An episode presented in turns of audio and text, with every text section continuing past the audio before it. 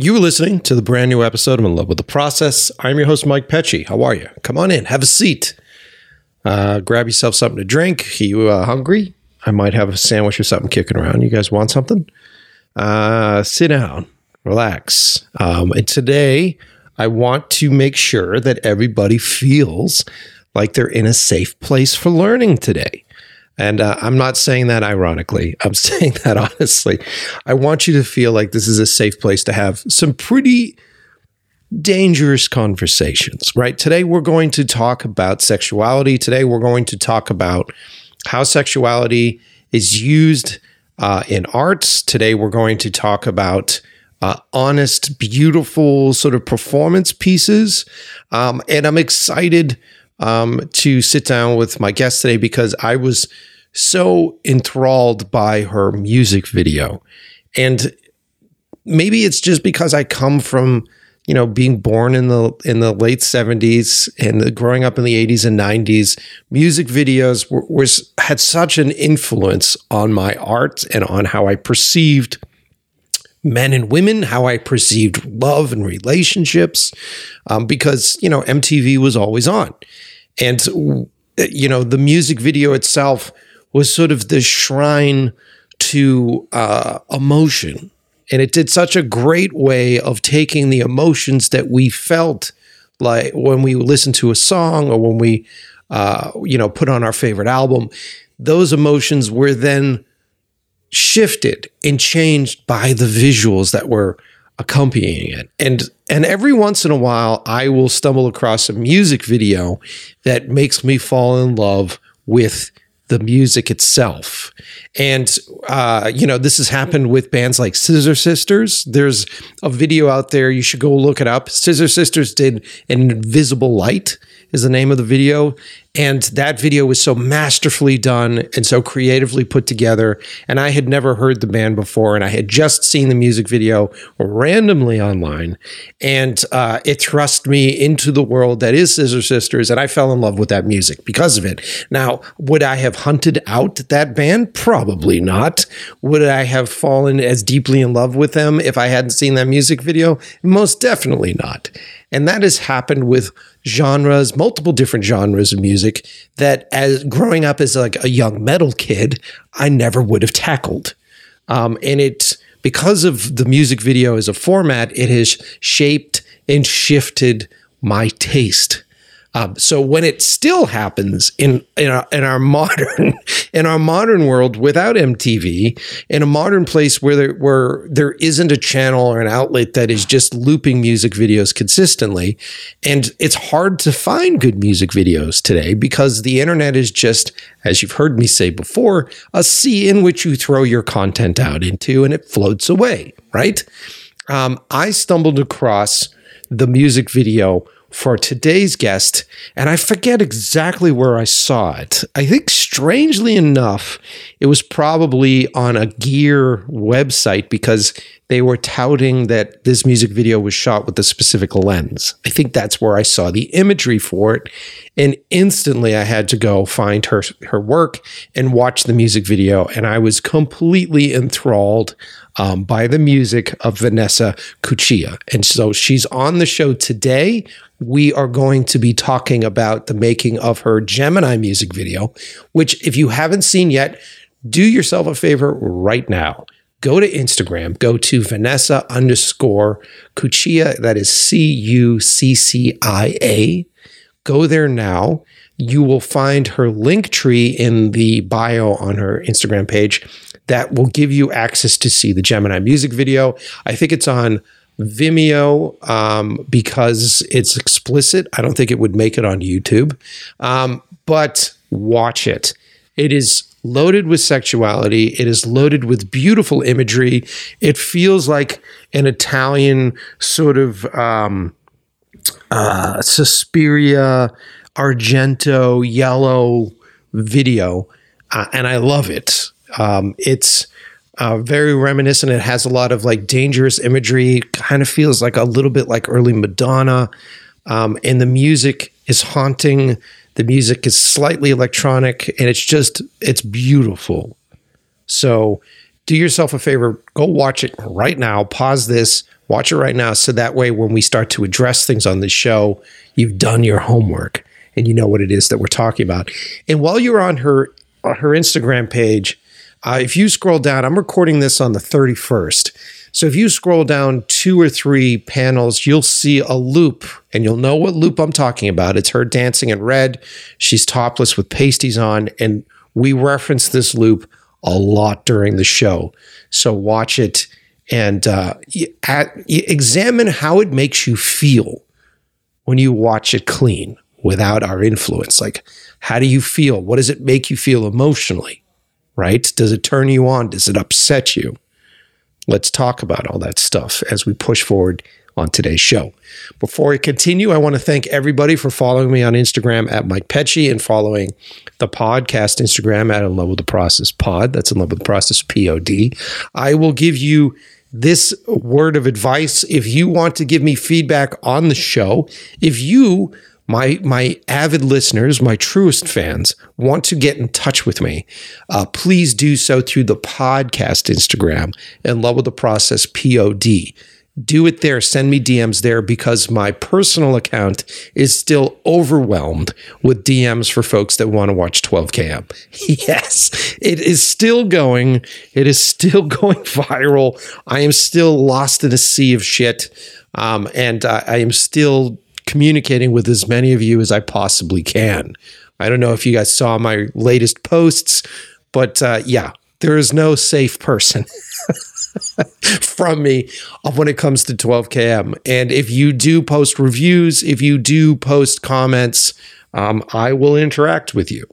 Um, and know this that all of my interactions are for the sake of positivity, all of my interactions are for the sake of learning whether you're teaching me something or if I'm teaching you something. I mean, isn't that the value of conversations to begin with, right? To learn something from it. Um, so, speaking of learning and speaking of dangerous conversations, I just want to set you guys up. We're going to go to some interesting places. We're going to talk about uh, sexual trauma. We're going to talk about emotional trauma. We're going to talk about how these things uh, influence and create art.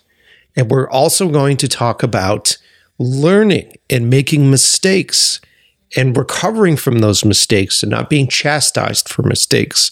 This is an episode that sort of tackles a lot of what should be talked about in the wake of everything that has happened through the Me Too movement and through being woke and all this stuff. And let me just say, I know I'm an older person, right? I know I'm in my 40s. I completely respect and understand the value and the power of change and everything that we needed to have happen in such an explicit and such a loud way in order to have change start. And I think that the change that has happened within us is powerful. I love being able to go work on a set that is directed by women, that is put together by people from different places. I love that. I love the stories that we're seeing because of the outcome of this. And I love that people, most importantly, feel safe doing these things. And it isn't toxic. And there isn't this environment of power and abuse of power, even though it still kind of is there. We're tackling it, right? And we're trying to, to make our way through it. But I will say this the pendulum is swinging a little too far in the other direction. And I think we're setting up a whole other group of folks to be uh, feeling insecure and to feel vulnerable and to feel like they can't convey their own voice and everything else. So let's try to bring that pendulum back to the center now that we've learned and now that we've gone through that process of learning. Let's try to do so. And I hope that today's conversation helps you feel more comfortable in general about learning, about progressing, and about the power of trauma in our lives and how it shapes who we become. Does that make sense to everybody? Uh, we have a busy house today, so I apologize if you guys hear stuff in the background, but I'm living with folks, man, and we got to do it this way, and I love it. Just sounds like I've got a whole team of people back in the other room making stuff for us right? Well, anyway, let's not delay it any further. Vanessa and I have a lot to talk about, so find a nice, comfy seat, right? Pull up out. Maybe, you know, maybe today's not a booze day. Maybe today's like a coffee day or tea day, something warm, something comfortable, right? Pull up a nice warm blanket, uh, crank those headphones up to 11, and I'm going to give you uh, a sonic journey through Vanessa's music starting now. So sit back, relax, and enjoy the brand new episode of In Love with the Process. Strange, rewind to break down, burn it all to the ground.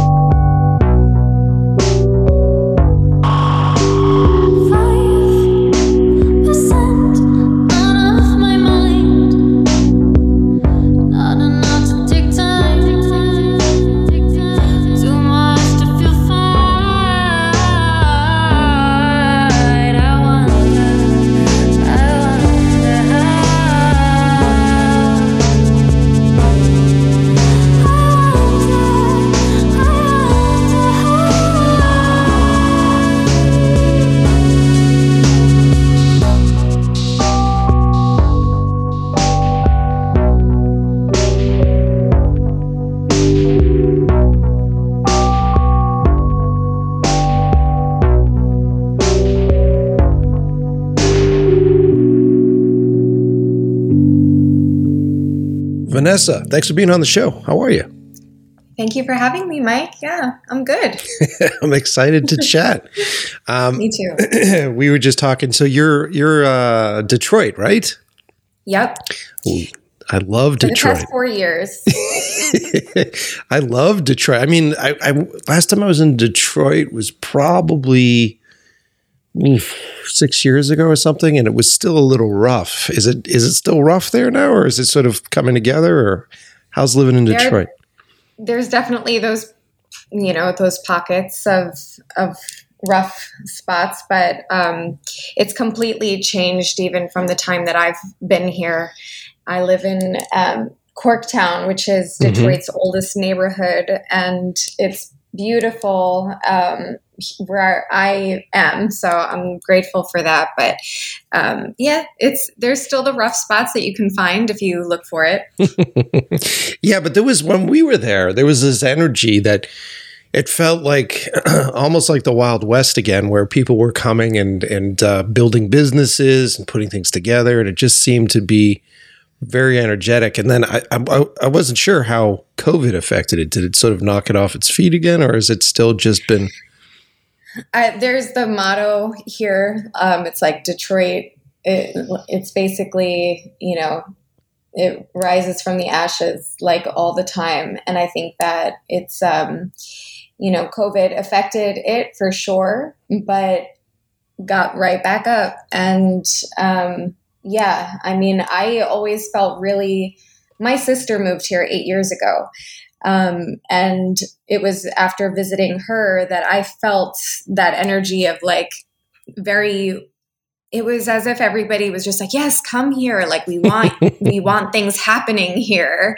And so i always felt that kind of vibe just like you know it they're so welcoming to having things going on. So you know covid definitely affected certain things but i feel like it's just got right back up like it always does Yeah, it's a, it seems like a really cool place to be an artist. Um, it seems like one of those spots that is left in the country where you know uh, artists are able to come in and sort of take over. And I remember there were entire neighborhoods that artists were buying at at one point because the real Mhm. estate was so cheap and there was some pretty cool stuff happening. It's, is it still that way? Does it still feel that way?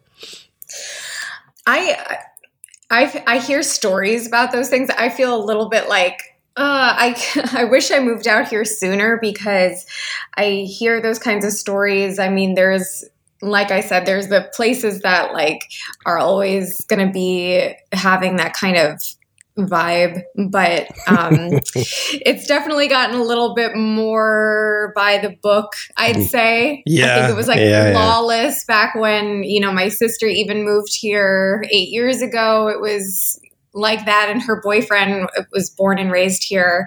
So he tells me stories that, you know, are wild, but I'm also like, oh, that sounds so fun. well, let me say this. Uh, I you caught my eye with the Gemini music video, Thank you. and I saw that. Uh, it's been a few months now, so I saw that uh, originally, and I thought uh, that it was beautifully done. It felt like an old, uh, like an Italian sort of yellow, um, like uh, Italian film, and it was just so hauntingly put together and beautifully done. Um, and uh, I loved it. And I'm like, oh, I got to get her on the show Thank you. Thank about you. stuff. Yeah. Yeah, that was, um, uh, you know, I was so happy to be approached by you for doing, for doing a podcast that was like, um, you know, that you came to me from my music video because I've, I've been on a lot of podcasts before, but it's typically been for my business. Mhm. And I feel like people don't typically um, know that there's a whole other side of, of my life, which is my creative work. And that video is something that I'm really proud of. So I appreciate I appreciate you a lot for recognizing that. Well, yeah. I mean, so so the audience knows. So you've been uh, doing music for how long now? How long have you been in the, the music game? I my my mother was a classically trained pianist and she was giving piano lessons in our house with me as a baby on her lap to all the neighborhood kids and I just like learned music from her. I've always been in um, acting class and music class and taking piano, you know, forever. It's just kind of embedded in me. But music, I mean, I've always been in bands. I've always done all the things, but I released my first record. Oh, it's like two years ago now, like my first official record. So it depends on how you look at it. and so your first was the uh, Ode to Body. Was that the first album that came out? That was um, a single that I released before the um, Oh, right, before right, the right, full right. record, which is called "This Is a Spell." Right, right, right, right, right, right, right. That's awesome, man. I'm excited, and I've heard uh, multiple tracks off the full album, and I love your voice. I love the tone of it. I think it's super cool. It's, I mean, our show we've always been very much into sort of like a new retro wave vibe, and you kind of skirt around that a bit, which I think is kind of cool. Um, But uh, you know, the combination. Here's the thing. I, I've been a music video director for years. I've directed videos for multiple bands, and I before that I was, you know, a '90s kid. You know, so born Yeah. with MTV like on in the kitchen every morning that I ate cereal. You know what I mean? So, Yeah. so Right. uh, the, this your music is one of those uh, places that I arrived because of a great music video, and there's um, a handful of really great acts. Like that's how I found Scissor Sisters originally because they had such a great music video, um, and I feel like the visuals um, that you guys created for that Gemini video have tainted in a good way everything that I've listened to on that album. So Cool. Thank you. Yeah, the the director and um, the director of photography are so so talented. I filmed um, in Mexico City, so it was this oh cool. it was this whole experience around the video too. Like I had met um, Matias and Borja in Detroit. They're friends of um, friends, and you know we just like started talking, and they actually did a video for my sister's. Um, uh, intimate wear brand called Cuccia Mhm. and um, they were so phenomenal and they you know we were just like let's let's do something. And i went to mexico city i met up with them. I i wasn't expecting a whole production but we just had a meeting. They we talked about ideas. And then when i arrived at the the production set it was huge. And there was like 20 25 people on the crew and it was this larger than life thing and i i felt like i walked into another realm and it was just it was so pleasant like it, the whole experience around it was so pleasant. Um, the end scene where i'm dancing in the suspiria like you know manner with all the mirrors around. You know that was just all improvised dancing. It wasn't like there was choreography that happened beforehand. It Oh, I was, was very gonna ask. fluid. Yeah and so it was just like this magical experience and um like the whole the whole thing felt very serendipitous and just meant to be. So i think that that comes through in in the video too that like you know there was just some magic in the air Get off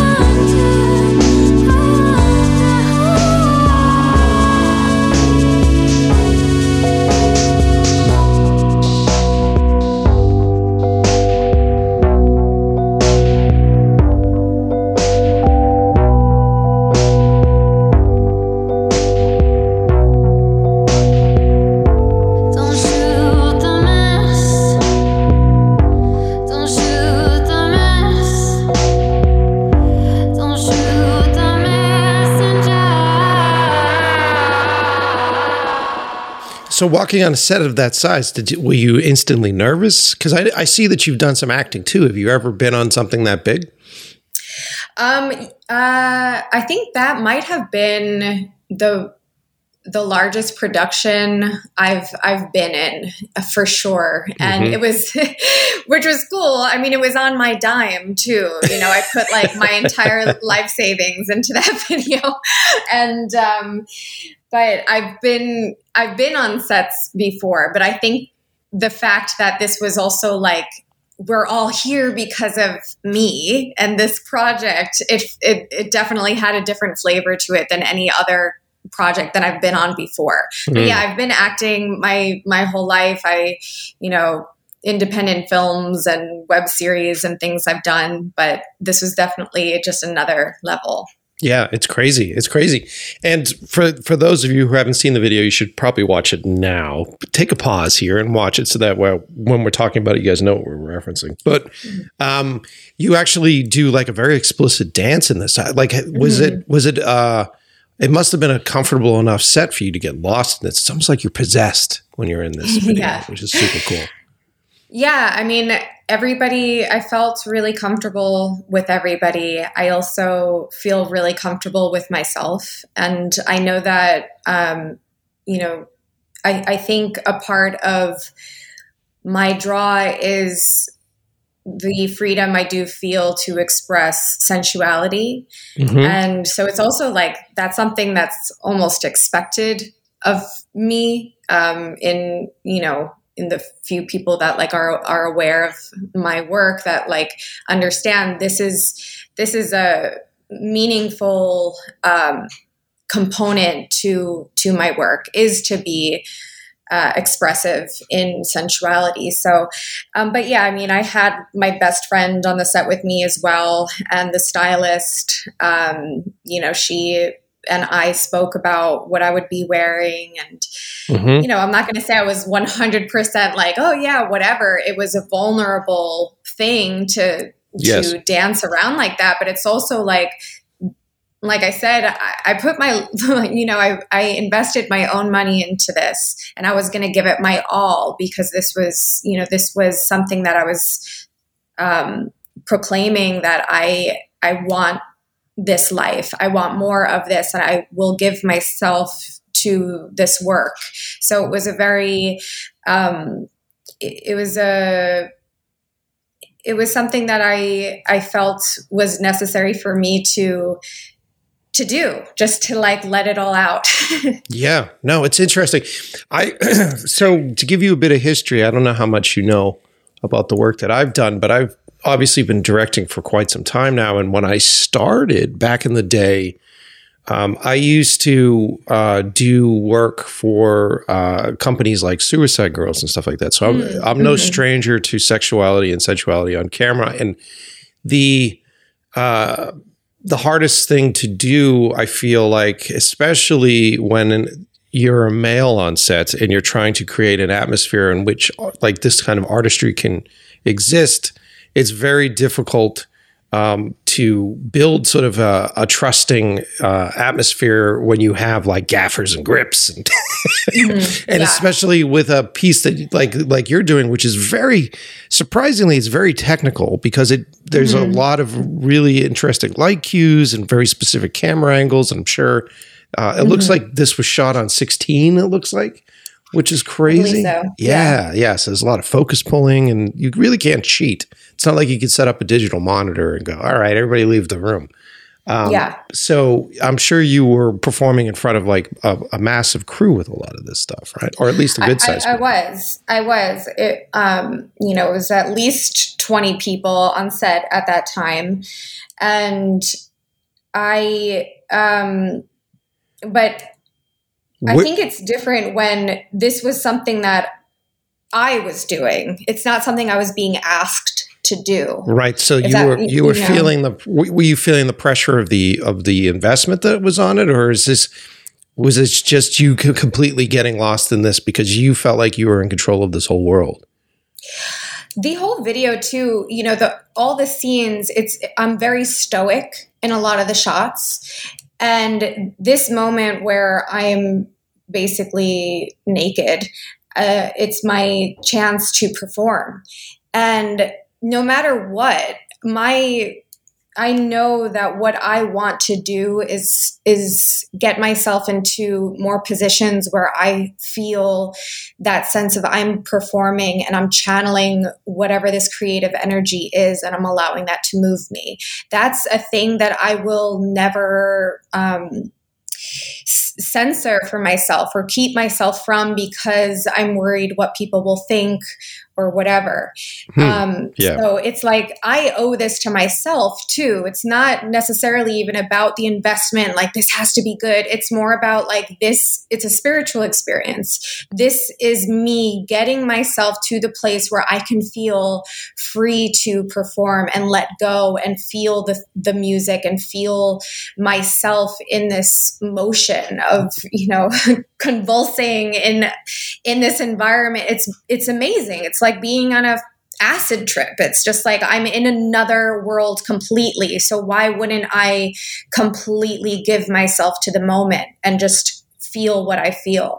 And so everything else every you know all the all the crew and everything they they become blurry in in that moment. That was the moment i was actually allowed to um or you know given the space to experiment with myself. Yeah. and so i indulged in that. And then when i kind of you know when they said cut then i hear everybody you know everybody's reaction. And i and it was just wow you know something something just felt good. And that's all that matters at the end of the day is surrendering to that moment. Yeah, no, I'm happy you did because it it really sort of transforms the video into sort of this this another plane of existence when you're watching it because it, it it's hypnotizing, but it's also uh, it's also slightly scary when you watch it, and it's cool. Uh, it's a very cool juxtaposition from the other sort of stoic, you know, very sort of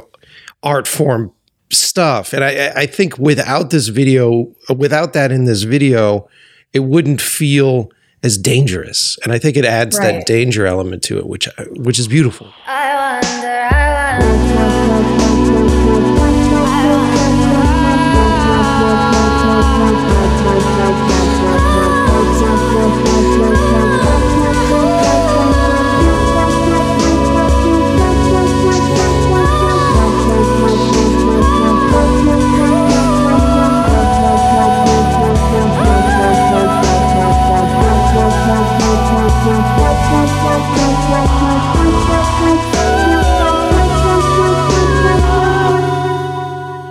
Um, so how did you fall? Because your your your your career is sort of surrounding sensuality and sort of like uh, spirituality. Like, how did you?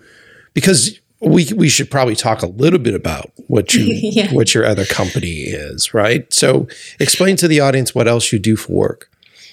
So I founded um, Chakrubs in 2012, and Chakrubs is um, basically they're um, intimate massage wands made out of crystal, or Mhm. you know they're crystal dildos for anybody that still doesn't necessarily get it with that explanation. I have to kind of be crass, but I'm okay with that. You're okay on the show. I just enjoyed. I enjoyed how you were were using the elevated point of view, and you're like, nah, let's just go there. Yeah, I'm just like I, you know, I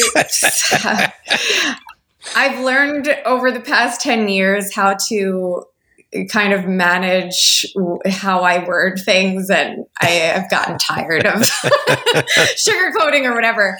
Um, so it's crystal dildos and it was um, yeah, so it's called Chakrubs again and um, they, you know, I developed that that brand um, and this product as a as a method to um, feel emotionally supported when you're self pleasuring. So it's a lot for people that have experienced things like sexual trauma and Yes. um, Yes. you know various degrees of just um, shame with self pleasure, self love, or just anybody who wants um, m- more meaning to pleasure. And for me, you know, like I can go into so much of that, but yeah, uh, that was always something that was um, a, a part of who it's something that's been a part of my story. And I think for me, when it comes to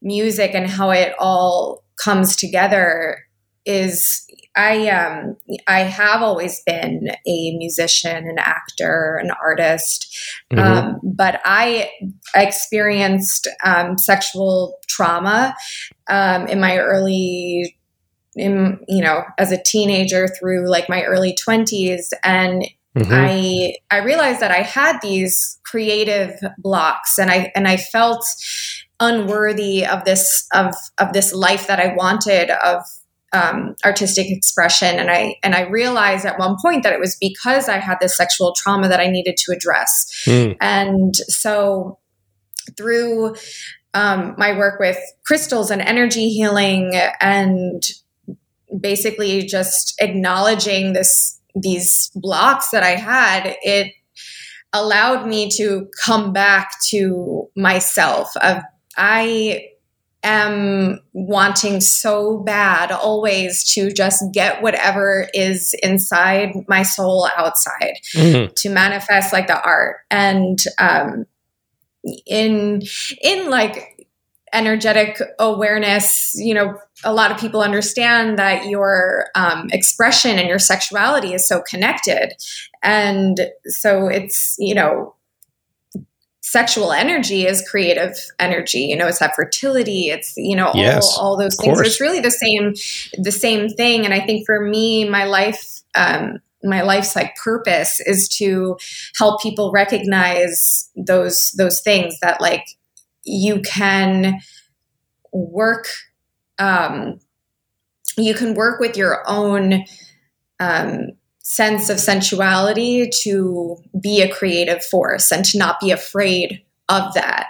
And also to learn to capitalize off of whatever has harmed you. So it's like my you know my sexual trauma i've capitalized off it through making art from it. And i Sure. think that's a really valuable lesson for a lot of people to to learn is so you're not um you're not you know shut down by these experiences you can actually transmute them into something that is artistic you know and it makes it feel better not Of that course. you're ever you know not to say that like that's going to necessarily heal anybody completely but it feels better when you transmute something into something that can be applauded at Well, I mean, yeah. I, look, there's a difference.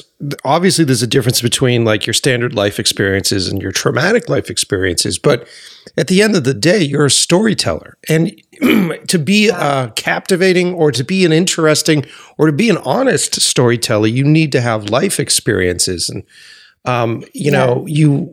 It sounds like you've had some traumatic life experiences, but those should totally inform your art and inform your your skill as a storyteller because you're able to convey not just the, the details of going through a traumatic experience, but also the emotional context of that.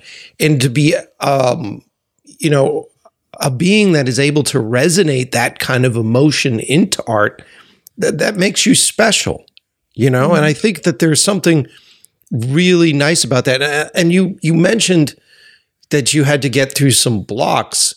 Were were the blocks specifically that, you know, the traumatic experience was taking the main stage over your whole mental state? Or like, explain what blocks were in place. yeah i it's it's definitely very it's like an ethereal existential concept i suppose but i i think that um i think there's there's energy and then there's the language that we give the energy to explain what it is Mhm. so if, um so i think that there was a sense of um being i think through my sexual trauma that i experienced i had this feeling that i was less than or not not worthy or that my purpose was to serve um, whoever you, you know um, someone Well, else Well, I mean, you know a guy that you're in a relationship with at the time or something you know right, right, right. Because a lot of sexual trauma is sort of based around, you know, a power uh, conflict. Yes. right Right. right and so i think like the block you know even um you know to go a little bit more in, in detail like my i had a boyfriend he was older than me and he was a musician and Mhm. so he you know for for years i was like enduring um, sexual trauma with with this person who was a boyfriend who i laughed with and everything but there was like this dark side you know Oh. and um, so him being a musician uh, as as well as like t- as well as um, you know just exposing this toxic sexuality to me and everything i think and all, all the while i'm like supporting his dream and supporting Yeah. his expression and all these things meanwhile like i i had something within me that also needed to be expressed that also needed to be honored and um, that was a threat to him. Like my creativity my expression my talent was a threat to to him. Any sense of me being a full-fledged person was Mm. a was a threat. And so it was overcoming this idea that i um that i was built for him and his pleasure and his support system and all those things and i think that's a very typical thing um, that people go through in partnerships where one one is kind of in the in the spotlight and the other is meant to support you know Yes. and yes. so it was getting through those ideas that, wait a second, like I am more talented than this motherfucker. Like I needed to realize that. and I and I needed to like, you know, it's not always gonna be that petty and sounding, but like I I was, you know, and I needed to realize that like this person was keeping me down and it was in a, a you know multitude of ways it was it was through just using my body and Mhm. not seeing me for the the person that i am. And um you know I, him and i are cool now by the way. Like and like we've we've talked and like it's That's all good. it's all fine. We're all people that make mistakes and all this stuff and we grow. And um but this is something that i had to really come to understand over a long period of time. And it's always been um a thing that gives me power to understand more and more and, and see the different ways in which this affects me. Well, I think this is interesting um, because we really haven't chatted about this on the show, and I've talked about it a little bit. And I think that when you're an, when you're creative, and especially if you get into a lot of what we talk about on this show, which is like if you're going to become a filmmaker, if you're going to become a musician, if you're if you're chasing this uh, urge to create, um, for many of us, for most of us, uh, especially when you start out, we're all dealing with insecurity and sort of the imposter syndrome, where it's like, I don't know if I belong here. I don't know if I'm good enough for this. Like, where do my ideas come from? It takes quite a long time to find comfortability in the the instability that is creativity, right?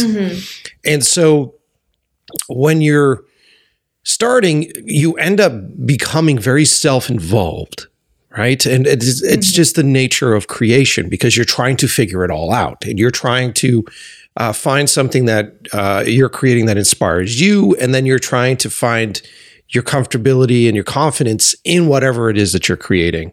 Uh, to be able to turn to the world and oftentimes sell what it is that you're doing, whether it's you know physically selling it for funds or if you're just trying to get people to watch it. Um, and so it becomes very sort of uh, all encompassing, all encompassing for that. And Yeah.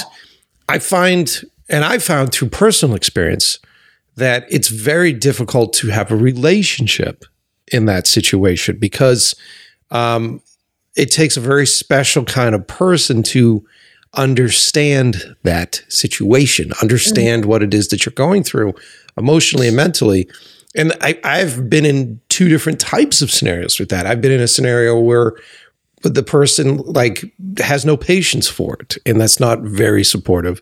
And then I've been in a scenario where the person has way too much patience for it, and then they neglect themselves going through that mm. process, and then that turns ugly eventually. Mm. And, you know, personally, I never thought I would date somebody.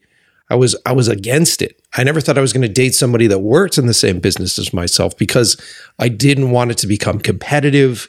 I didn't want Right. there to be anger or issues surrounding it. And I found I'm very fortunate when I ended up with um, Gina, who I've been with now for 11 years, and she's also a director. And we have found ways to support each other through this process. And we're never competitive with each other. We're never working with each other as far as like we're, we're never at equal footing and I'll work for her and she'll work for me. And I'm just very fortunate to find it because you can find yourself in situations like you've talked about that, you know, it becomes abusive for the person that may not be as as far as the other person in their career at that point, um, or may not be as loud and vocal about their insecurities, right? Yeah. Yeah. Definitely.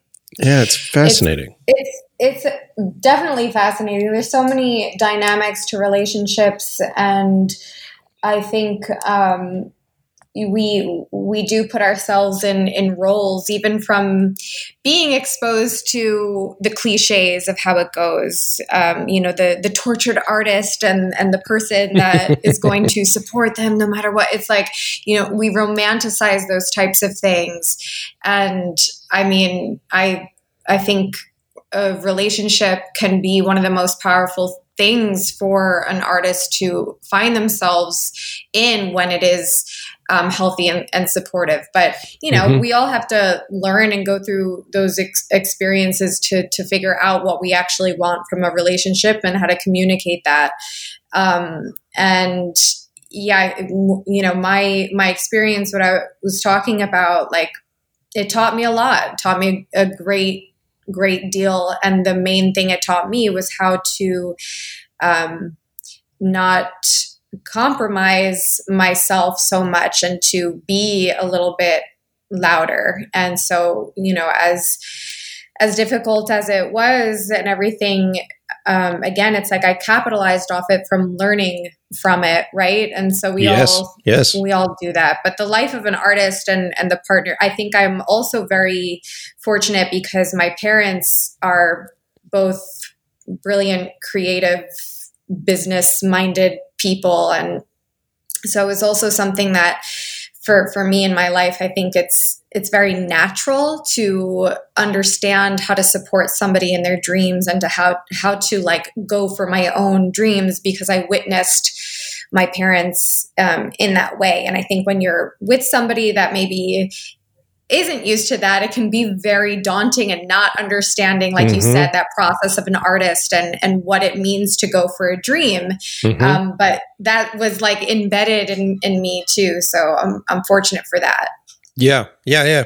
And then and then you have to take your experiences and sort of intermingle with someone that may not have that and try to figure Yeah. out how to make that work. I mean, that's relationships in general. And and that sort of not just is a romantic relationship part of the game, but if you're in a collaborative uh, creative business like filmmaking or anything else, you also have to bring that to work, which is interesting. So um, I, I find it fascinating, and I, I really wanted to sort of go down that way because I think that there's a lot of stigma that comes with folks listening uh, to someone that has been through some sort of sexual uh, abuse in one way or another, and I think that when you hear that at the front end, you're just like, okay, what kind of terrible picture are they painting in their brains as they listen to this? And it's like, well, it's it's not necessarily always just that. It's there's something very subtle in the support system that comes from a relationship, um, and I think that is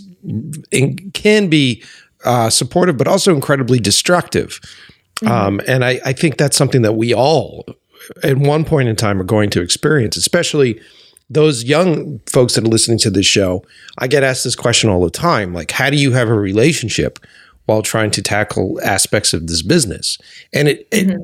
you know, it's where you really see it come to play are the folks that decide that they're going to go work on crews for movies. Mm. And the people that are like that's their job where they get pulled away for you know three months four months five months and they're doing 12 hour 14 hours six days a week in that period of time it's like well how the how the fuck can i have a relationship with anybody at that Yeah. point um, so it's i think it's an important thing to talk about and i appreciate you being here to you know at least start the conversation Definitely. I mean, for the young people, it's like um, I, I think we assume that we know how to be in relationships, or we know how to love, or we know how to make love. It's like we don't realize like these these things actually can take a little bit of reflection and sitting Yes. down and really thinking like what do i need from a relationship and what do i want to give in a relationship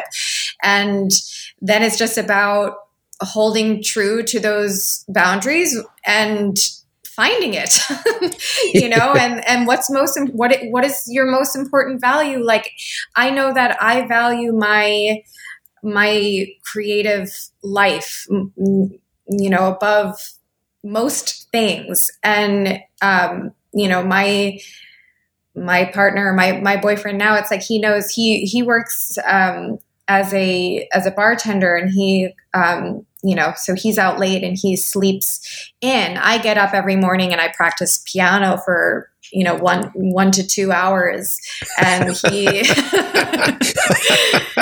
that must be it. i was going to say that must be a source of conflict. Actually he it isn't because he he loves it and he and he'll tell me that. And i think that that's just one of the ways that i know that this is a compatible relationship yeah. because he would never make me feel bad for practicing piano whenever i needed to. And i think it's you know that to me was a, a a pure sign that this is something that is worth worthwhile. And so I think for creatives, it's like, yeah, it, it, it might be difficult to find somebody that that not only understands your your need to express and create, but actually loves when you do it. yeah And yeah that is the most powerful thing ever.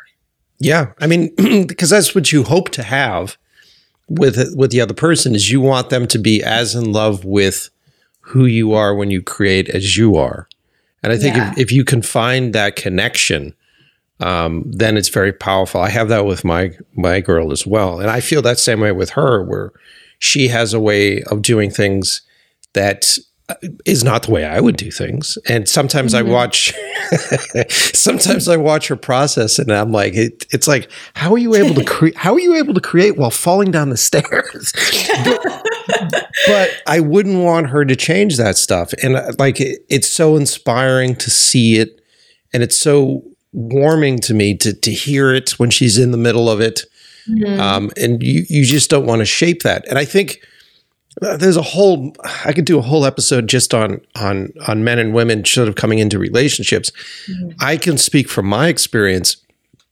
When I grew up, I you know I, I grew up in a family of four, so it was split down the middle. So it was 2 boys, two girls, and so I was experienced to girls, uh, you know, having sisters, and I understood uh, you know, the strange world for many men, which is like the emotional roller coaster that uh, girls go through with hormones and all that sort of stuff.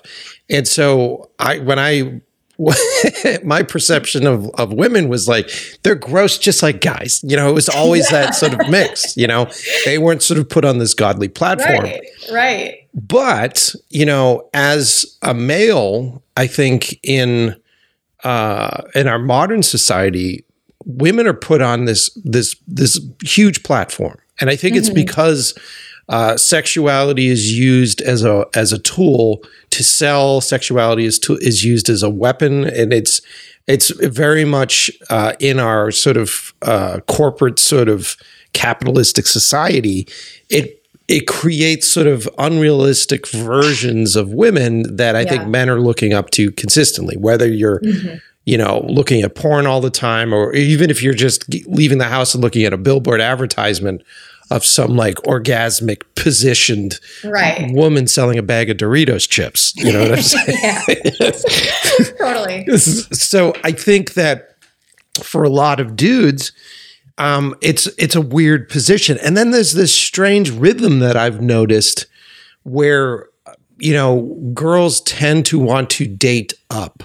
So when you're when you're younger, like the girls are always looking up towards more mature men because they are suddenly sort of processing their own sexuality, their body's changing. They suddenly have this uh, position of power to a certain extent because of how their bodies are changing, and they're getting all this attention from from older men and from from that whole situation. So when you're a younger guy, you're sort of unlike you know unless you're living the unless you're living the narrative that we see on movies a lot where it's like hey he's the football jock and he you know he gets any girl he wants. But for for most dudes it's not that case. And for me i didn't really start dating until i was in my early 20s and once i got into my early 20s suddenly i uh, had all these i would say younger girls and by like a year younger two years younger than myself that were suddenly interested in dating me and and so it's this weird sort of dynamic i think for a lot of guys sort of trying to figure out um, what that power play is and how that power play works and then i had to go through three relationships before i found my center if you want to say it that way mm-hmm. in which i was actually able to process being with another human being correctly mm-hmm. and honestly you know what i mean Yeah. Yeah. It's such a mind fuck for everybody. And I think it, it, you know, the, the kind of connection that, you know, I'm talking about with my, my boyfriend and you're talking about with Gina, it's like that kind of connection is rare. And I think it's supposed to be rare because if it wasn't, then we wouldn't realize how special and unique it is and we would take it for granted. And yes, it's like, you know, coming of age, it's like we're we're meant to screw up. We're meant to make mistakes and hurt people and be hurt. yes I think that's just like love is supposed to fuck you up. We're nobody knows what the fuck we're doing. It's just you gotta you gotta do it, and it's the same thing. I mean, to bring it kind of full circle, it's like it's the same thing in being a artist. Yes. You don't know what the fuck you're doing when you when you do it, and you can read as many books on the on the subject of of filmmaking and cinematography and music, and I can know all the theory, but unless I touch a piano, I'm not going to really understand what to do with it and how I I want to do it. So it's like in relationships, it's the same thing. We have to just you know be um, be brave enough to put ourselves in situations and hopefully know, however, you know, that like we are dealing with the most precious thing, which is people, you know, human, Yes. other humans and and to listen and to be kind i think we have that as a as a base for um, just how we move in the world like it we can do more like we can do more good you know i think like we don't all have to go through like what i went through which you know it, it just came from um I think a lot of it was ignorance and power plays that were just, you know, just within our culture that was nor- deemed normal or whatever. And it, that's why it took me so long to really understand oh, this is like fucked up. Like, this isn't how, like, this is supposed to be. And I'm damaged from this and I have to heal this now. And, you know, so I, I think we can um, have our, our base as humans be better now that we have more knowledge to our disposal about how to interact with people and, and be kind and be communicative. Um, but we have to also be able to make mistakes, just like we have to be able to make mistakes with any type of art that we do.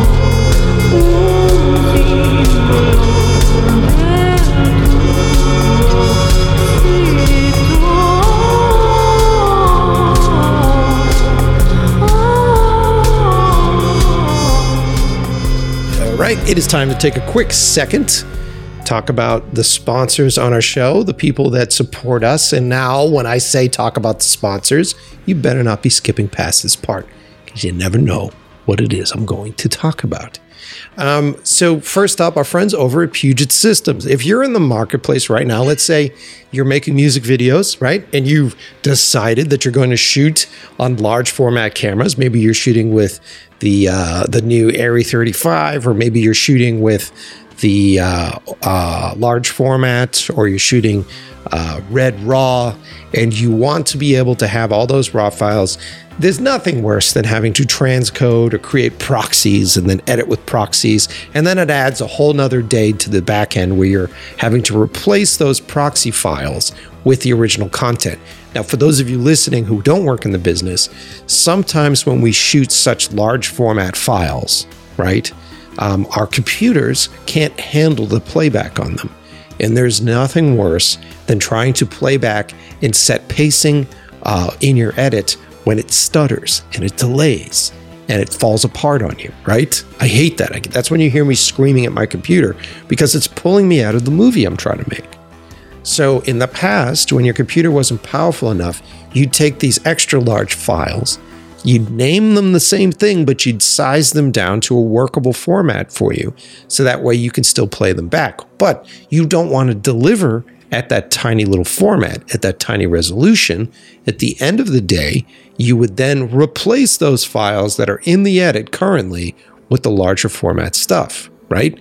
You still couldn't play that back really well. So you'd be pacing everything and then onlining it on the back end and crossing your fingers and hoping it all works out.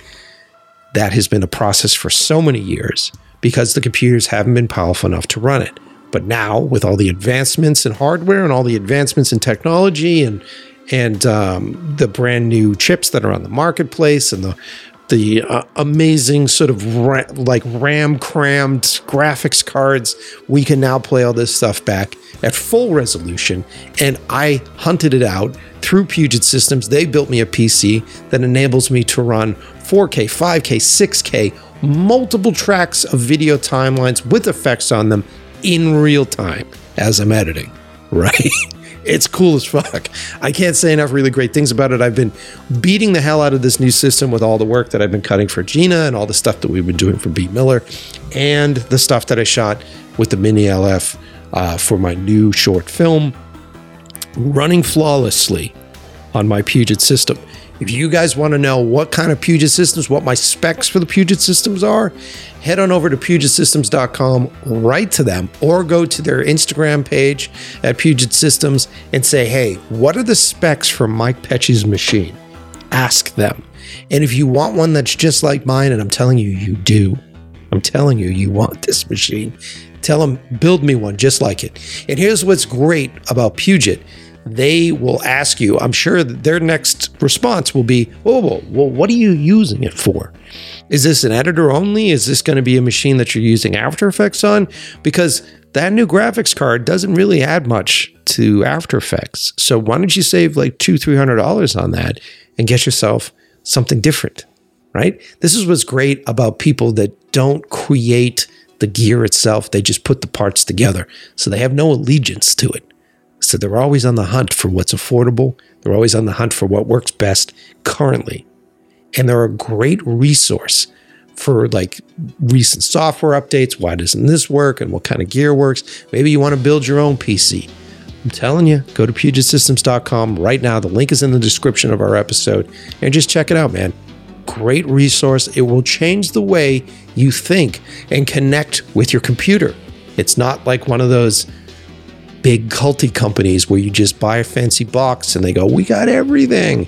Oh, by the way, it doesn't work anymore. Throw it out. We got a whole new one. No, no, no. It's a whole different world. PugetSystems.com. Check it out. Uh, also supporting the show, I was talking about the fact that we had shot stuff with the Arri Mini LF.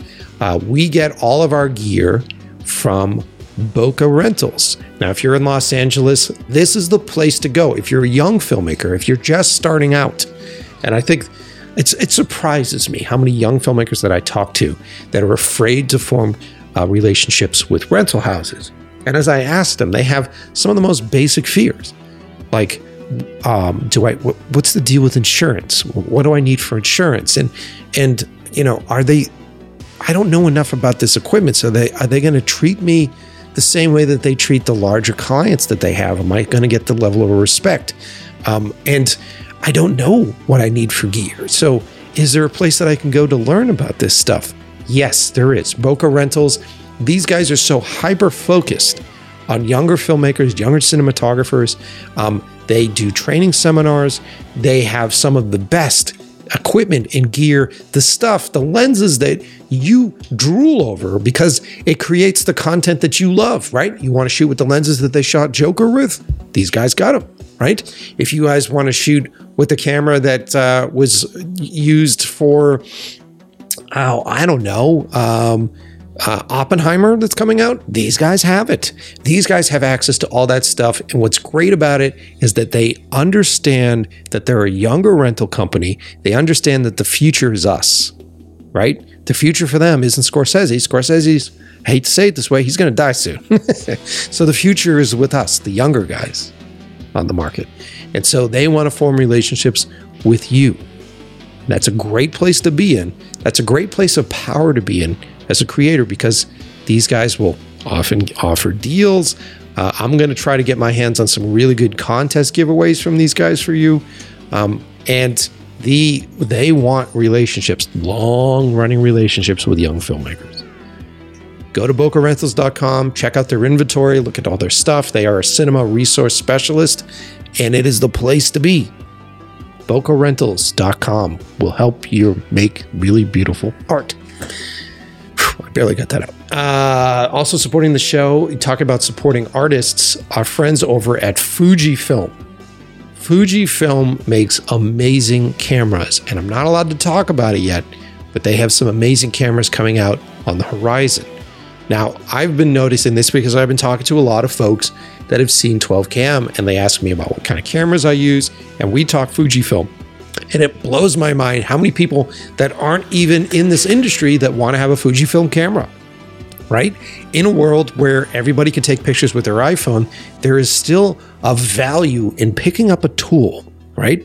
Actually grabbing a tool out of a bag that its only task is taking photographs, that its only job is to inspire you, right? That's why you get it. That's why so many people are like, why do I have to buy a camera when I can take great stuff with my phone? I don't want to be shooting art on the same phone that I'm having an argument with my girlfriend on via text. There's nothing worse than trying to frame a shot and suddenly there's a text window that shows up and calls me an asshole. Let's be real about it, right? There is an emotional context that comes with the phone, right? Because that is our, for many of you, your only form of communication, right? Maybe you're going through some really tough times with a friend. Maybe you're going through some really tough times on the internet. And that phone gives that little alert, which then triggers that anxiety within you right? And so now that anxiety is ruling you creatively at that moment. Why would you want that connection to your art? Maybe you're sitting around waiting to hear if you got that job, right? Anxiety. So much anxiety is associated with your cell phone. It just is. Get rid of it. If you're going to shoot photos, if you're going to create art, get rid of that anxiety. And, and what we try to do as artists is create a set, create an atmosphere, create an environment that nurtures creativity, that nurtures the ability to experiment and to, to fail. Don't bring a tool into that environment that is going to hinder any of that stuff. Don't shoot sit with your iPhone, right? and no matter what kind of releases, whether or not the iPhone's figured out how to like replicate uh, depth of field, or if it shoots at like super high resolutions, it will never be able to disconnect you emotionally from the fucking anxiety that comes with having it. Think about that. So, if you're on the market to shoot, you want to create, find a great camera. Check out Fujifilm. And I know there's a lot of uh, younger folks, people that you know, maybe didn't have the best year last year financially, but you're still looking for some gear. I've done the uh, you guys a favor in the description of today's episode. There is a link to their refurbished gear, and oftentimes check that often. Oftentimes they, they put up a camera body, they put up a lens at a discounted rate, which is a great jumping off point for you to get in. Really is. Um, what am I shooting with these days?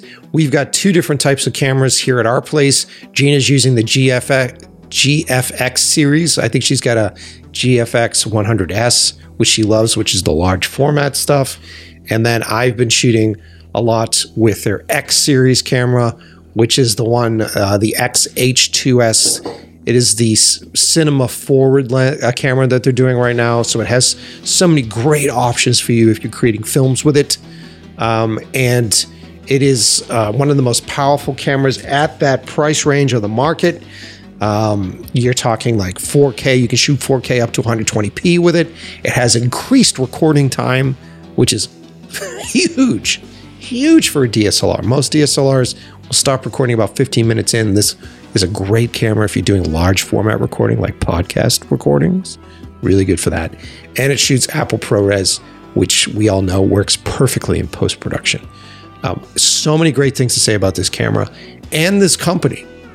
A few weeks ago, I actually got to go sit in a room and brainstorm session, give my feedback on the creation of a new camera, and I got to meet the entire staff that is uh, like forward thinking and outreaching to filmmakers. They're a great, great company, um, and all put together uh, by uh, at least their their PR staff is all uh, headed up by Victor. And Victor's been on our show, so go back and listen to that episode, and you will hear the passion. And keep your eye out for more new Fujifilm uh, Creator Series episodes because as they now are sponsoring us for this year, I have to create some new episodes, and I'm excited to meet these young filmmakers and people that they want me to have on the show. So, love Fujifilm. Can't say enough good stuff about them. And before we get back to the show, I will say this. If you're a newcomer to the show and you are uh, feeling a bit daunted by uh, the amount of episodes that we have, maybe you are listening to us on Apple Podcasts or Spotify and you're like, man, there's like over 200 episodes. Do I go all the way back to episode one? Are all the episodes the same? Here's what's special about our show. And I, in the beginning, it was a detriment, and it's now becoming what makes our show special. When I started the show, I didn't just curve into one subject. If you guys notice, that is the easiest way to get traffic early on. Is that, okay, Mike, you're doing a show about filmmaking. All your episodes should be about filmmaking. All your episodes should be about gear. All your videos should be about unboxing experiences. If you do that, then you'll get more listeners faster. You'll get more followers faster. But in my head, I was like, yeah, but I don't want to be just talking about that shit forever. Then it becomes a fucking job. I want this show to be about whatever I want it to be about. Which makes it difficult for you as a listener because you're like, well, if I go all the way back to episode one, are they all going to be music episodes? Well, look, I've made it easy for you. Go to inloveoftheprocess.com. I've curated our, all of our episodes by subject material. So if you just want to hear our musicians episodes, there's a whole musician section. If you want to hear our filmmaking episodes, there's a whole section for that as well. Right? I've done the hard work for you to make your life easier. At. All right, let's get back to the show with Vanessa.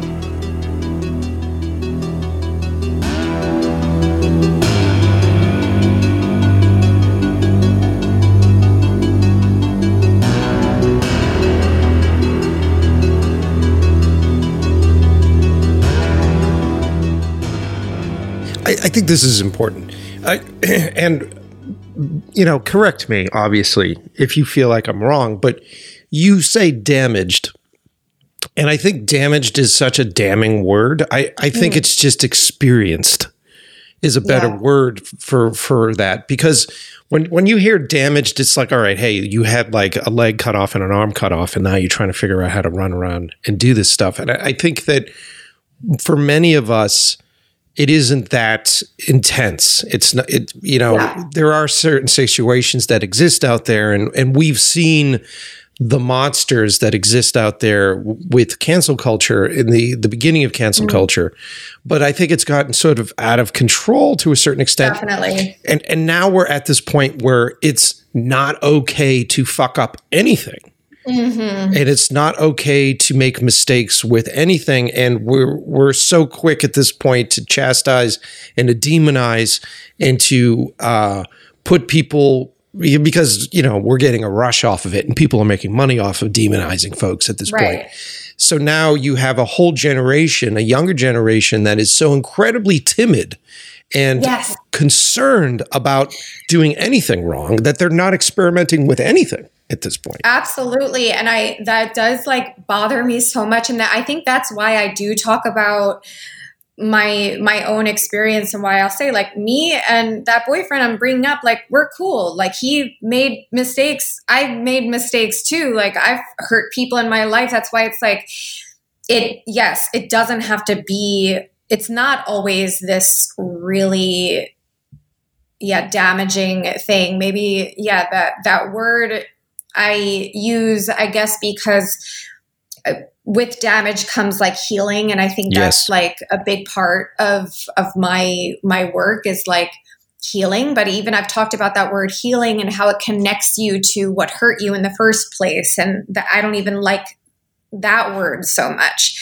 But um, but I agree completely, and I think it is about almost yeah being being more okay with the the fact that we can be compassionate to to each other. Mhm. and that's i am uh, i am super grateful that i've been able to have conversations with with my exes about like hey this was really messed up. And i you know i went through years of of thinking that you know xyz because of this thing you know and we can talk about it and learn. You know it's like if you're not learning then what's what's the point? So as long as it, again like to capitalize off of like your experiences Yes. um, yes. is is is the the smartest thing that you could do for yourself as an artist or just as a person Well, yeah, yeah, because I, I, you know, without going too far into detail on my own end, but I've been through relationships, and I went through a pretty traumatizing relationship myself, and that took me um, about three years to learn from. I think, and to go through the process of understanding who I was uh, going to be after that relationship, and and um, you know, there's there's two sides of it. I think the younger version of me, I would use to get angry about it, say, "Man, all this fucking wasted time." And if I hadn't been through this thing for three years, then I probably would have been further in my career, and then I could have, you know, done this and coulda, shoulda, woulda.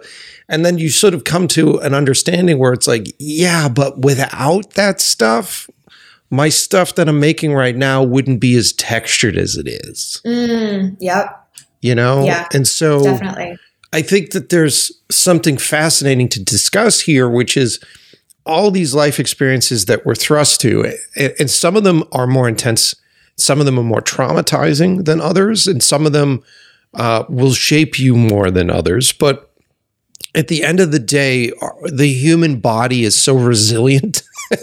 the shit, Yeah. the shit that we put it through, whether we're dumping alcohol down into it or we're eating way too much fat or doing drugs, the recovery rate for most humans is insane. And how fast the body can recover is pretty crazy. And I think that if we're putting ourselves in the right mental space for things, and someone ex- explained it to me recently, where you go through some sort of traumatic event, and we all are going to, like our parents are going to die, like everything's going to happen to us.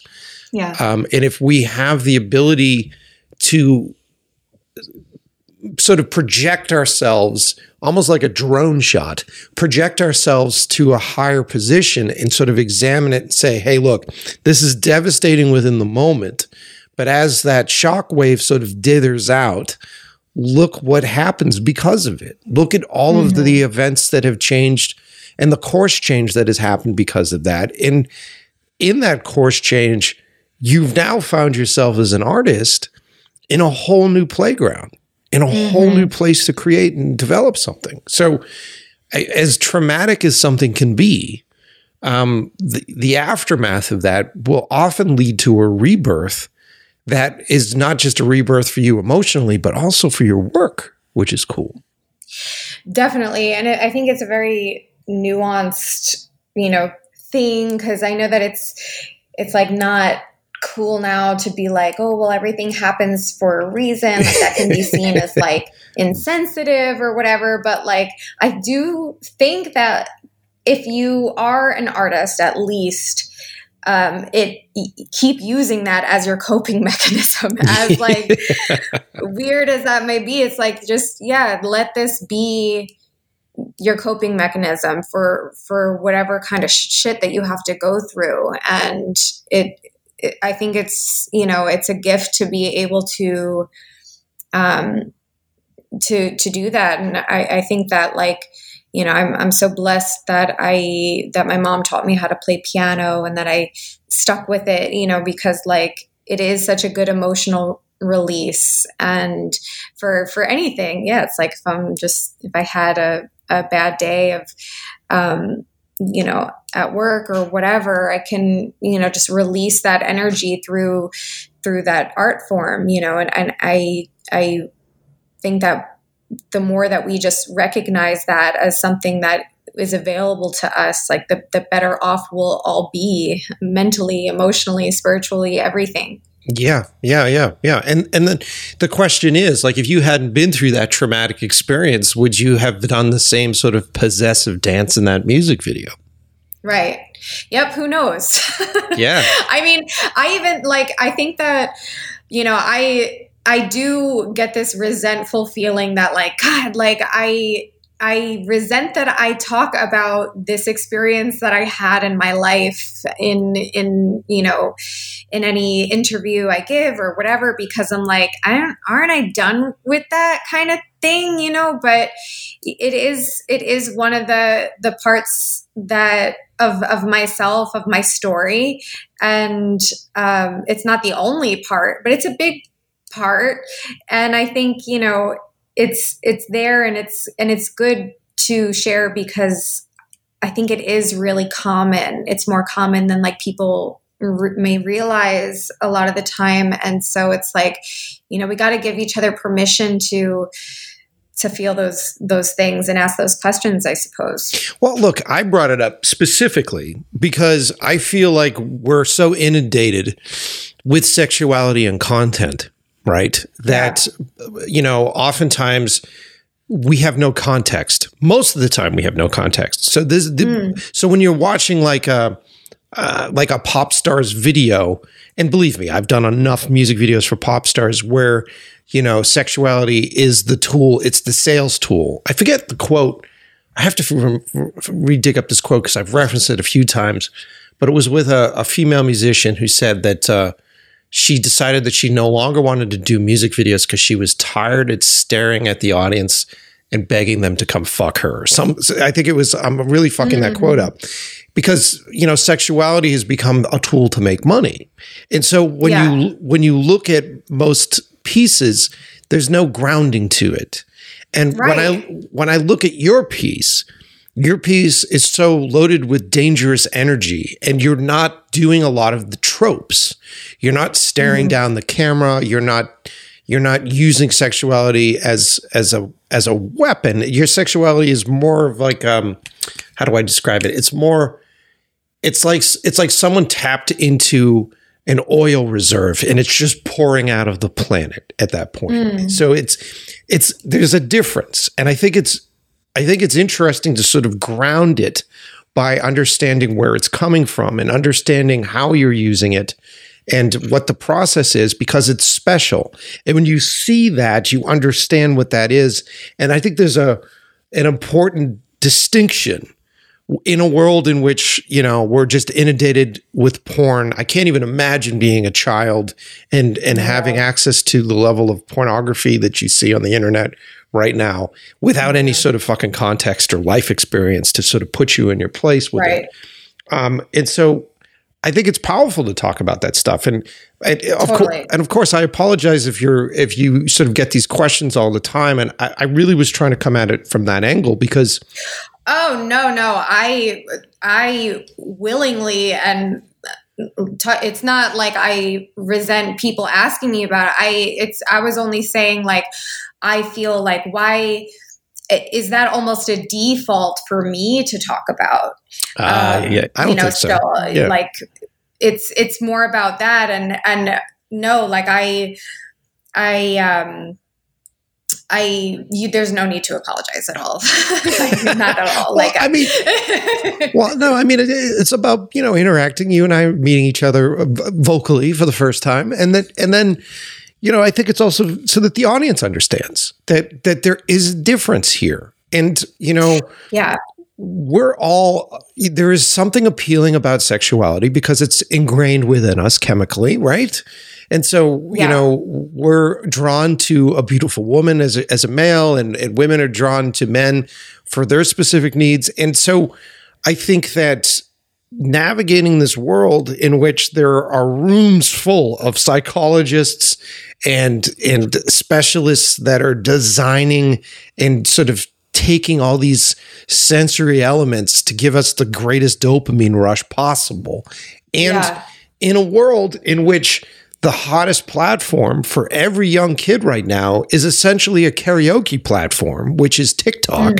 And so, you know, you scroll through uh, your feeds and you just see girls replicating whether they're they're doing some sort of sexual motion and they're just replicating some sort of video just because it's getting likes and attention without sort of an understanding of the context of what, it, what where that comes from. I think it's important to talk about this. Oh my god, it is. And I yeah, it's like I I think that the difference and I love your um your explanation, uh, you know, of it, and and I love that quote, even if it was not like exact. I, I Yeah.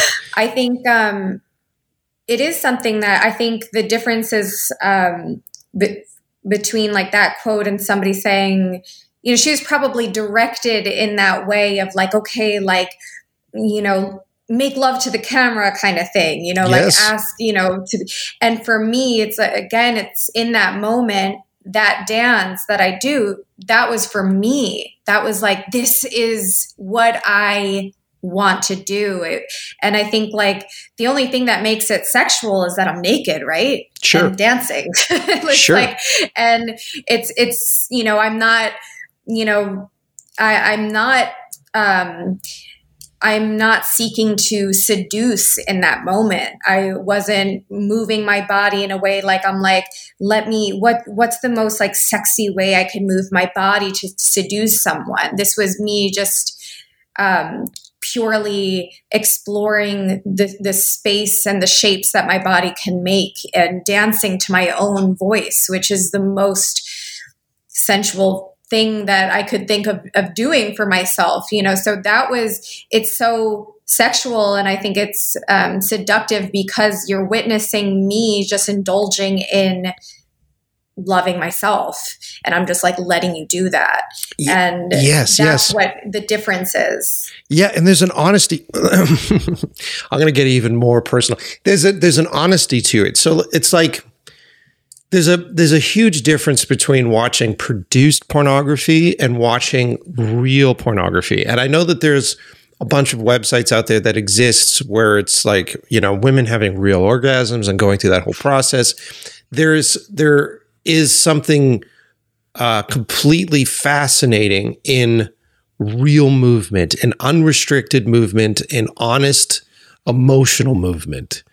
And I, whether you're talking sexuality, or even if you're talking dance, or even if you're talking acting and blocking, um, you can feel as a human being when you look at something if it feels staged. And I think what I do and what we do, what I'm sure you do as an actor, is we're trying to take something that comes from such a staged source.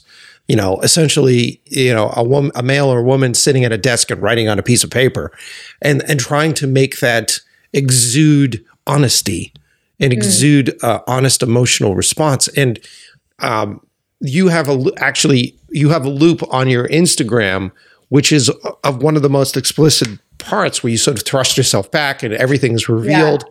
And when you watch that loop, it's it's entrancing because it is sexual. It, it- and if I was to break it down, it's sexual for a couple different reasons. One, the lighting is there are rules to lighting women right? And so when mm-hmm. you're when you're lighting women for photography or you're lighting women for film the light source always has to be at a specific angle. That light source helps carve cheekbones that helps you know sculpt you in a specific way. But also if a woman sort of leans back and opens her mouth and and aims towards that light source it's very sort of sexual very phallic. Like there's all sorts of mm-hmm. preconceived things that fire off in a brain, right? And I think a, a lot of that fires off in a male brain, but also it f- fires off in a female brain at this point because it has been used so often as a sense of advertising. And so mm-hmm. when you watch this loop and you sort of thrust yourself back initially and you sort of stand into this position that has all that ingredients, right? So that mm-hmm. starts to fire all those neurons where it's like, okay, this is a sexual act. And suddenly you thrust yourself with such uh, possessed in in in dangerous way in which you you're thrusting yourself back and your body becomes possessed in such a way then then there's a sense of danger that comes with it. And i think that that contrast just in that one loop is is fucking fascinating I love this. it was great just like hearing uh, somebody break it down like that. I, I love that. but I think I think it's you know this is what my job is is, is to sort of understand these things to be able to replicate these things and and what we're doing with everything that we create whether it's you you know dancing on the keys of a piano or if it's me you know shifting a lot. I, I just lit to go off on a slight tangent I just did a film last weekend for a friend of mine and um, there was this very sort of intimate scene between him and this actress, and they are both really beautiful people, and but the scene was so tight and detailed. And for those of you listening that have to light, you guys know how complicated it is to put the lights in the right place in a tiny room with a small ceiling. And you have two people that are coming in very close to each other to kiss and embrace and sort of go through some sexual acts. Now, when I first set up the light for this sequence, it lit the room nicely, it lit the scene nicely. But as she got closer into the sequence, it was lighting her face the wrong way. And, and as I'm sitting at the monitor with the director, she's watching it going like, oh, I don't like her performance. I don't mm. like what I'm seeing from her performance.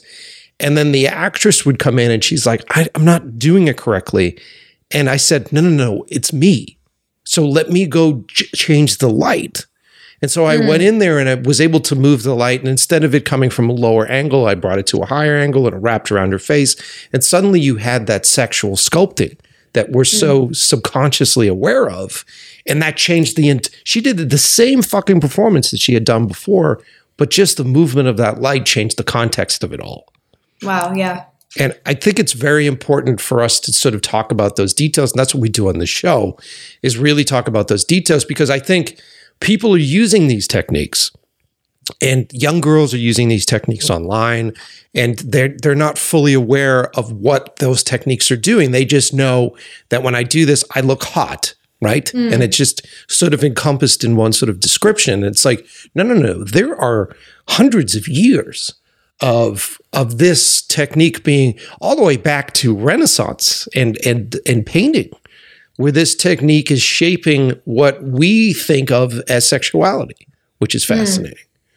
I don't know. It was me going way off on a tangent. no, no, it is really fascinating. I'm just thinking about it because I feel like um, it's it's a question that I that I pose sometimes because because I think I in in my work um, when I talk about sexuality, it does have this weight to it. You know, it's my first um, expo that I went to with my products. I remember all the branding for the expo was all very tongue in cheek. It was all very, haha, let, we're talking about sex. We're sexy, the most Yes. sexiest thing. And I was like, this is all, it's like trying to be funny. And I'm like, we need this kind of like light-hearted or silly approach to sexuality for it to for us to not feel a certain way about it and and for me it was like i needed to go a different direction. I wanted to be like wait no sexuality actually has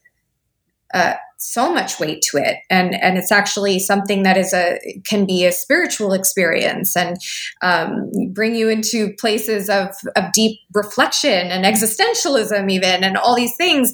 And yet like there's still sometimes where i think like why do i need to give it that weight to make to have it be a value. Like it you know it's all nuance it's all like you know sometimes it's like something can just be what it is and and that's okay it doesn't need like a deep meaning like sometimes i do want to just show my ass because i like the way my ass looks Mhm. and that's okay and that's val- valid and Mhm. um you know but sometimes like it is an exploration of some deeper deeper meaning and i think um i think in um, art especially it's like I, I and i'm sure as you know a, a man in, in this world and dealing with things like that you have a, a lot against you in terms of um, uh, are you just doing this because it, you are a man and you just Mhm. want to look at a hot body or is it really an artistic expression you know and sometimes it's like well who cares either way. Like to, to me i'm like you know sometimes it's just we're just stupid humans and, Yeah. and that's okay. Like we're just ridiculous. Like what's to say something is is more valid or has more value? And it's just like for me i think i i do tend to go along that route of of understanding those those gateways to to deeper meaning or purpose of sexuality it makes it feel um, more potent uh, in in my in my world. Um, Well, yeah. but Yeah, yeah. I mean, you're not hearing. It's, it's fascinating when you when you when you're selling massage massage therapy. You're not hearing like, "Oh, it's going to get weird." Like they're not they're not dummying that down for you. I, it's just the stigma of sexuality, and it's sort of you know tiptoeing around the fact that like you know for fucking you know hundreds of years the Catholic Church was demonizing the fucking thing right. like so like it, it, it's it's it, and i think we're now hitting a point socially where you know that's really changing and you know at this point why can you not look at you know self pleasure the same way you would look at going to get a massage or the same way you would look at going for therapy. You know what i mean? Because it's Mhm. it's something that's needed. It's a release that's needed. It's it's a release that you know if was done more often you know a dangerous statement would be would there be as many serial killers? Like if if it wasn't so you know restrictive on us and we weren't restricting such a, a basic human need then you know how would that change us as a society? And how would that change a lot of males as a society? Mm-hmm. And and i think that you know it's it's a dangerous topic and i'm uh, like tiptoeing around it but I know it is so dangerous to talk about Oh. these things, but it, I love it so much. yeah yeah i mean for topic. for for most males males don't want to acknowledge the fact that we're preyed upon consistently Mhm. and you know sexuality is constantly shaping and driving what we purchase how we do what we act how we act about things i mean you know we're shaping our interactions with women based upon what we see on television based upon what society is telling us that we're allowed to do and we're not allowed to do. Um, and you know i think that you know the pendulum swinging as far in the other direction as it has recently i talk to a lot of younger guys and i'm just like dude come on man. Like the the larger lesson here with the weinsteins and everybody that have enacted positive change but also have enacted such like a ridiculous swing in the other direction. You want to just say to them like it's okay to be human. It's okay to try things out. It's okay to uh, interact with people and it's okay to make mistakes. It's okay to do that. Just don't be a dick you know what i Right. mean it's like don't be a dick just listen and Yes. you know yeah and like we're all we're all stupid like i said like we're all just like we don't know what we're doing and i and i do ache because i i do feel like this this wedge between people you know no matter what your sex is this is the same sex different sex whatever no sex it's like there's like this wedge because i think that there is like a fear um you know that I mean, I feel it. I feel this this fear that I'm gonna upset someone because I don't want to upset anybody. And and I think as a you know as an artist, it's a really bad place to be when you feel like afraid to to say something that that might hurt someone. Yo, but you, but you know what though? I still want to be able to upset somebody because sometimes I need to upset somebody. Sometimes Yeah. that's part of the, especially if I'm making a film. If I'm making a piece or a project, I there are sequences in which I need to upset you. You need Yeah. to become upset in order to understand where it goes, in order to feel the recovery of it. And sometimes, as a storyteller, if I'm trying to convey to you what it felt like, you know, to go through massive head trauma that I went through and almost died mm-hmm. and had a head injury, you need to be upset by it. At some Right. point in time, you need to witness and go through that process and go, this is fucking me up. And you go, that's right. Now that you've been fucked up by it, now understand the recovery process and now be transformed the same way that I was transformed through that process. And one would even say the same thing about being, you know, running into sexual issues when you're younger and going through sort of traumatic experiences. The world isn't a safe fucking place Right. and it's okay if it's not a safe place and the what we do as humans is we're we're hit we're knocked down and we figure out how to pick ourselves up and we reshape ourselves based upon how we were hit by something hmm that's Totally. natural that's totally fucking natural Yeah. you know and we should be celebrating those folks that do make mistakes, but they have the ability to change. And we should be Yeah. celebrating change and celebrating growth, which we're Yes. not right now. Oh, 100%. And I, I definitely hope that we start to Yes. recognize like, oh, that person, she grew from that, or he, he grew from that and now like adjusted this part of like how he would like go through that experience, you know, whatever it is. Like, I, I think that that's the next phase for humanity and our society and our culture to like go through. and I'm excited for that part. me too. I uh, like Gina says it best, and, and she says this all the time, which I, I think is pretty profound. She's like, we're always making mistakes, the same mistakes as a species, because we don't live long enough to learn from them. And Mm. there, there's something interesting about that. And and Mm.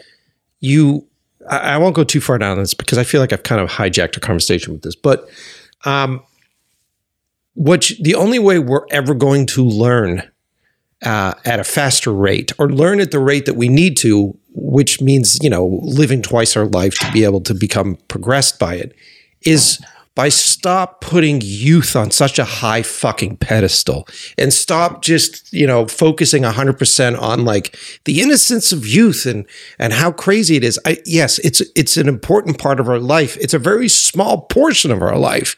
You know, hmm. living in high school and being in our preteens and being in our 20s. And the reason why it's focused on so much is because it's marketable. That group hmm. is the highest marketing market campaign possible. They're the easiest ones to sell to. They use their guilt to get their parents to buy shit. Like mm. that's why it's celebrated as much as it is. It's an important part of our development, but one would say that as you get older, you're how do people change based upon what they've been through when they're younger? And if we're celebrating that a bit more, then maybe we're not so hyper focused on the beginning and we start to pick up a little bit later in the game and we advance a little bit further as a species Yes. because of it. I don't know. It's, it's a really strong, dangerous statement, but I made it. no, fuck yeah, yes, one hundred percent. but anyway, Vanessa, I'm sorry I hijacked our No, conversation. no. uh, but uh, yeah, so let's go back and uh, let's redirect a bit here. And so you started playing piano when you were younger. Like, when did you sit down in front of a piano? Oh man, I mean, I yeah, my mom would teach the neighborhood kids, so I was, you know, just as a baby on her lap listening, and I don't know when exactly it happened, but I was always at a, a piano. I learned um, from her, and you know, we tried other teachers. I was never really consistent with lessons, but I did do like the competition or not competition, but it's called NYSSMA, where like you're graded for piano. And I would get myself so anxious and sick that at one point my mom was like, okay, just stop, you know, stop learning piano and just play. And at that point, I started composing, and that must have been around like 12, 13 years old. I started composing. And um, then, um, you know, a few few years ago or in, in I'm, I'm a college dropout, but like I took Mhm. jazz composition in college and like, so I learned like more theory and I mean, it's all boring, but like I, I picked up, you know, more theory um, as like I got older too. And now I'm like getting back into that. But now that I have, that now that I had that freedom of being able to like just play, like my mom was like, you're not going to learn any more piano theory or learn any like written song. Like I, I really developed like that creative bone. I think from that, um, which which has been good. And so I think like I developed both of those sides of my brain. I suppose. Well, the piano is such an interesting. Uh, int- I, I've never learned how to play it, and I've you know sat down and noodled, but it's such an instru- interesting instrument because it's so large, right? So it takes up like a big portion Yeah. of space. It requires a lot of motion from you. It requires a lot of body movement and hand coordination, which is fascinating. But it, the instrument itself sort of encompasses uh, really emotional triggering highs and very emotional triggering lows. So it's Yeah. it's such a really interesting storytelling tool, you know? It's the best instrument. You think so? I mean, I you know, obviously I'm biased, but I I love the piano, and I think everybody should learn um, how to how to play because yeah, it it is it is that it is such a good emotional tool at your disposal. Yeah, it's super cool. It's really rad. And even just noodling with it, you're just like it's it's crazy what when you're, you're talking about the language that's been set because of that instrument being around for so long and because there being music that is, that is, has existed with that for so long it's almost ingrained into our genealogy at this point Yeah, to hear piano keys and and what they trigger which is fucking really cool man. Mm, yeah. It's really cool stuff.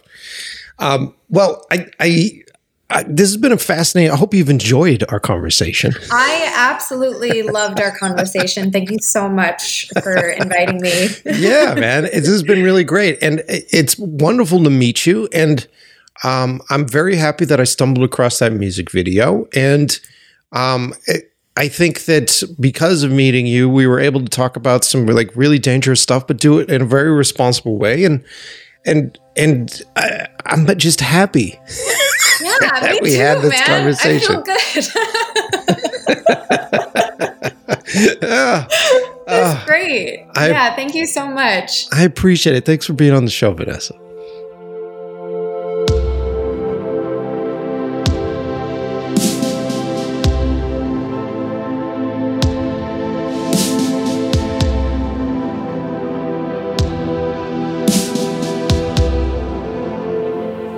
There it is. Today's episode in the can, man. I look where we went today. I have to be honest. Where we went today was not preconceived at all. And let me be let me be painfully honest. So I had a lot of technical difficulties this morning getting the show up and running. So I was late, right? So I showed up. Vanessa was very patient with me, and I was about 15 minutes late to this. So I didn't even do any prep, right? I have heard her music and I have uh, seen her stuff prior to this, but uh, it- let me be brutally honest.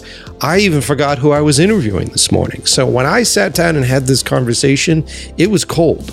And so there was no preconceived uh, anything for this. It wasn't like I had uh, a plan or an outline and I'm like, hey, we're going to tackle sexuality.